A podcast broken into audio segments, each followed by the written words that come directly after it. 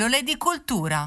Ciao, ti diamo il benvenuto in Lesson Pod, il podcast che ti aiuta a ripassare quello che non ti ricordi più. Ma, hey, lo sai che è uscito anche il libro di Lesson Pod? Corri ad acquistarlo, segui il link in descrizione. Nei prossimi minuti ti parlerò di... Moby Dick è uno dei più grandi classici americani di tutti i tempi. Scritto da Herman Melville e pubblicato nel 1851, racconta dell'ossessione del capitano Acab per la balena bianca e del suo desiderio di vendetta per avergli strappato una gamba. In effetti, quando uscì questo libro, lettori e recensori sembravano tutti d'accordo nel considerarlo quasi offensivo per il suo essere cruento e pieno di allusioni religiose e sessuali. Melville non visse abbastanza lungo per godere delle luci della ribalta Solo dopo la sua morte, infatti, il romanzo è stato inserito nella lista dei più grandi romanzi classici americani e possiamo dire anche del mondo intero. Moby Dick è un romanzo lungo e ricco di brevi capitoli. Proprio per la sua esperienza diretta, Melville, esperto di caccia alle balene, lascia trasparire dal linguaggio tecnico marinaresco che riempie capitoli interi del romanzo la sua passione per i cetacei. Ma tutto si può dire eccetto che sia un'opera noiosa. Ha influenzato talmente tanto le generazioni di tutto il mondo che, non so se lo sapevi, ma la famosissima catena di caffè Starbucks prende il nome proprio dal personaggio del primo ufficiale di Moby Dick. Chiamatemi Ismaele, così comincia la storia. Ismaele, il nostro narratore in prima persona, è un ex insegnante che per curare la sua tristezza decide di unirsi ad una delle tante spedizioni di caccia alle balene. Partito da Manhattan fa tappa alla locanda dello sfiatatoio a New Bedford, in Massachusetts, Trattandosi di una notte di dicembre inoltrato, Ismaele si vede costretto a dividere il letto con uno sconosciuto che non è ancora rientrato in albergo. L'uomo di nome Quiqueg è un ramponiere polinesiano pieno di tatuaggi che una volta accortosi della presenza di Ismaele sotto le coperte si fa prendere inizialmente dalla paura, ma stringe poi amicizia con il marinaio. I due uomini diventano compagni di stanza ed entrambi si iscrivono a una spedizione per cacciare i capodogli della durata di tre anni e si imbarcano su una nave chiamata Pequod, un nome profetico poiché prende il nome da una tribù di nativi americani chiamata Pequot che furono uccisi nel XVII secolo. La nave è comandata dal capitano Acab, un quacchero dal temperamento intransigente, ma non si farà vedere per un po', restando chiuso nella propria cabina. La rotta del Pequod viene diretta dagli ufficiali della nave. Starbuck, il primo ufficiale posato e schietto dalle ottime doti di comandante, il gioviale Stubb e Flask caratterizzato da una scarsa statura ma da un'enorme affidabilità. Ognuno dei tre ufficiali è responsabile di una lancia col proprio ramponiere. Sul molo, Ismaele e Quiqueg fanno la conoscenza del misterioso Elia, il quale predice un infausto destino per il capitano Acab. Il Pequod spiega le vele il giorno di Natale ed Ismaele, forse suggestionato dalle parole di Elia, avvista nella nebbia degli inquietanti figuri che sembrano avvicinarsi minacciosi alla nave. Trascorrono i giorni e il capitano Acab decide di fare infine la sua comparsa, mostrando la protesi costituita dalla mascella di una balena che sostiene la sua gamba amputata dal ginocchio in giù e rivelando all'equipaggio che la missione del Pequod è in realtà dare la caccia a Moby Dick, un mastodontico ed anziano capodoglio dalla gobba colore della neve, che ha assalito Acab tempo addietro strappandogli la gamba. Acab vuole vendicarsi costi quel che costi, dando la caccia alla balena fino ai confini della terra se necessario. Ismaele nota gli individui che aveva intravisto prima della partenza della nave. Essi non rappresentano altro che l'equipaggio segreto del capitano Acab, in cui spicca il ramponiere Fedallah, detto il Parsi. Quest'ultimo pare esercitare un oscuro potere sull'uomo, intenzionato a vendicarsi di Moby Dick arrivando a profetizzare che moriranno entrambi nell'impresa. Il Pequod raggiunge l'Oceano Pacifico e Quiqueg si ammala. Credendosi prossimo alla morte, chiede al carpentiere della nave che gli venga costruita una bara, che diventerà poi la sua cassa portaoggetti e verrà infine utilizzata come galleggiante del Pequod, in quanto Queequeg sopravviverà.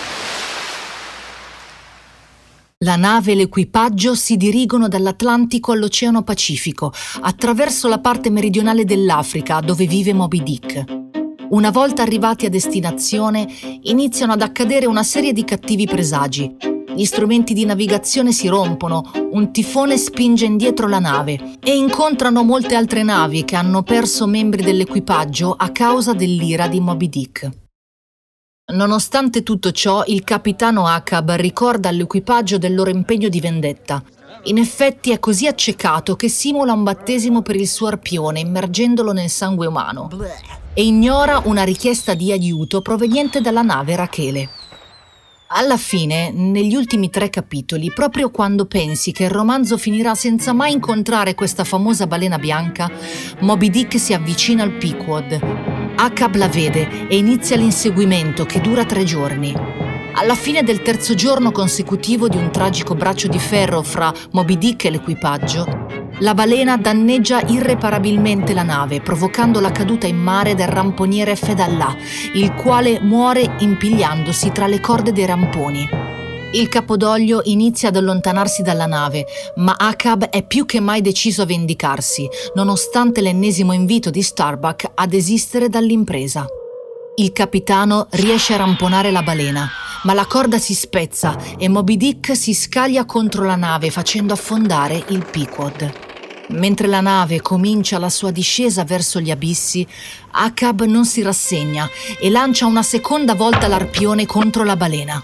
Ma nel lancio il cavo gli si impiglia al collo e il capitano viene trascinato giù negli abissi, riuscendo ancora ad inveire contro la balena bianca prima di esalare l'ultimo respiro. L'intero equipaggio muore nel naufragio, tranne Ismaele, che aggrappato al galleggiante costruito da Queequeg viene ripescato dalla nave Rachele. L'uomo che si allontana dalla via della saggezza resterà nella congregazione dei morti. E quindi non abbandonarti al fuoco se non vuoi che ti inverta e ti tramortisca come fece di me allora. C'è una saggezza che è dolore, ma c'è un dolore che è pazzia. Herman Melville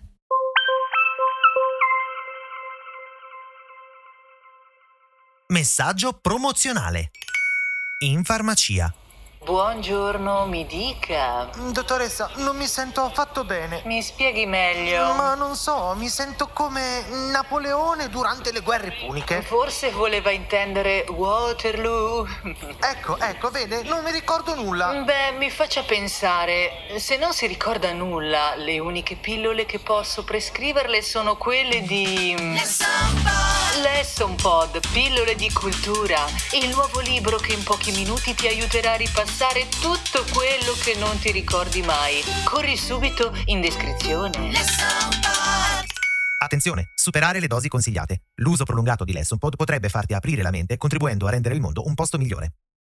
As humans, we're naturally driven by the search for better. But when it comes to hiring, the best way to search for a candidate isn't to search at all. Don't search, match with Indeed. When I was looking to hire someone, it was so slow and overwhelming. I wish I had used Indeed. If you need to hire, you need Indeed. Indeed is your matching and hiring platform with over 350 million global monthly visitors, according to Indeed data, and a matching engine that helps you find quality candidates fast. Ditch the busy work. Use Indeed for scheduling, screening, and messaging so you can connect with candidates faster. And Indeed doesn't just help you hire faster. 93% of employers agree Indeed delivers the highest quality matches compared to other job sites, according to a recent Indeed survey. And listeners of this show will get a $75 sponsored job credit to get your jobs more visibility at Indeed.com slash podcast. That's Indeed.com slash podcast. Terms and conditions apply. As humans, we're naturally driven by the search for better. But when it comes to hiring, the best way to search for a candidate isn't to search at all. Don't search, match with Indeed. When I was looking to hire someone, it was so slow and overwhelming. I wish I had used Indeed. If you need to hire, you need Indeed. Indeed is your matching and hiring platform with over 350 million global monthly visitors, according to Indeed data, and a matching engine that helps you find quality candidates fast. Ditch the busy work. Use Indeed for scheduling, screening, and messaging so you can connect with candidates faster. And Indeed doesn't just help you hire faster. 93% of employers agree Indeed delivers the highest quality matches compared to other job sites, according to a recent Indeed survey. And listeners of this show will get a $75 sponsored job credit to get your jobs more visibility at Indeed.com slash podcast. That's Indeed.com slash podcast. Terms and conditions apply.